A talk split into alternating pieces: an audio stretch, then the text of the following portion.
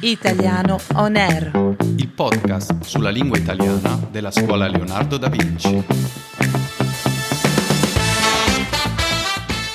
Buongiorno e bentornati a tutti gli ascoltatori di Italiano On Air. Buongiorno anche a te, Katia. Buongiorno Alessio, buongiorno anche ai nostri ascoltatori. A proposito, qualcuno ci ha chiesto se esistono le trascrizioni degli episodi. Sì, ci sono. Per ogni puntata potete trovare il transcript sul nostro sito podcast.scuolaleonardo.com. Giusto, è una cosa molto utile per esercitarsi con l'ascolto. Di cosa parliamo oggi, Katia? Possiamo parlare di moltissimi argomenti. Sono preparata su lo sbarco sulla Luna, l'energia nucleare, la seconda guerra mondiale, a geografia sull'Europa. Wow, ferma, ferma, ferma.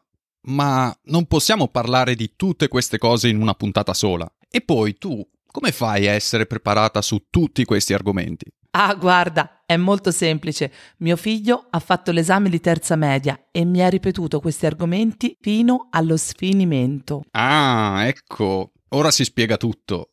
Ma ha dovuto fare un esame in tutte le materie. Allora, l'esame di terza media funziona così. Fai delle prove scritte di italiano e matematica e poi nella prova orale c'è un argomento centrale a scelta, ad esempio un fatto storico, ma anche altro come il teatro, la danza oppure un argomento scientifico. E basta? No, no, poi devi collegare le altre materie a quell'argomento. Ad esempio, se porti come argomento centrale il teatro, a storia potresti portare il teatro greco. Ah, interessante.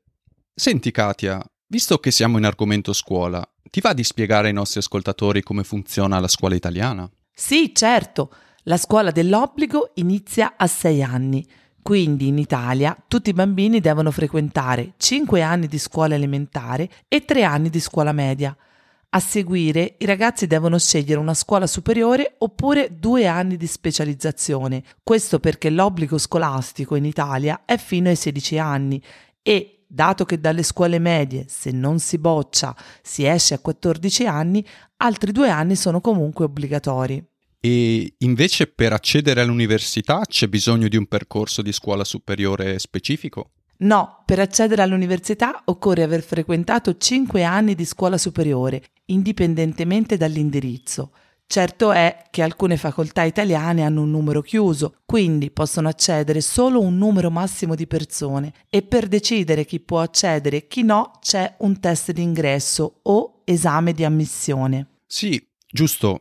Alla scuola Leonardo da Vinci organizziamo anche dei corsi di preparazione per gli studenti stranieri che vogliono studiare all'università in Italia, proprio per superare il test di ammissione. Sì, è vero. Bene, vediamo alcune parole che abbiamo usato in questa puntata. L'espressione fino allo sfinimento significa che viene messa a dura prova la nostra resistenza fisica o psichica. Ad esempio, studiare fino allo sfinimento significa studiare fino a non avere più energia. Bocciare significa non essere ammesso alla classe successiva e dover ripetere l'anno. Un test d'ingresso o un esame di ammissione sono delle prove che stabiliscono l'accettazione di uno studente in un corso o in una facoltà. E infine non possiamo non menzionare come si augura buona fortuna per un esame in italiano. Katia, in bocca al lupo! Viva il lupo! L'espressione sembra nascere dal linguaggio dei cacciatori come frase di augurio di buona fortuna. Infatti, fino a poco tempo fa, la risposta d'obbligo era crepi il lupo. È vero, oggi che il lupo è un animale da salvaguardare dall'estinzione, si preferisce viva il lupo, che invece fa riferimento alla leggenda di Romolo e Remo, fondatori di Roma, salvati da una lupa. Ma di questo vi parleremo in un'altra puntata. Sì, è arrivato il momento di salutarci. Vi aspettiamo la prossima settimana per una nuova puntata di Italiano On Air, il podcast sulla lingua italiana della scuola Leonardo da Vinci. Ciao!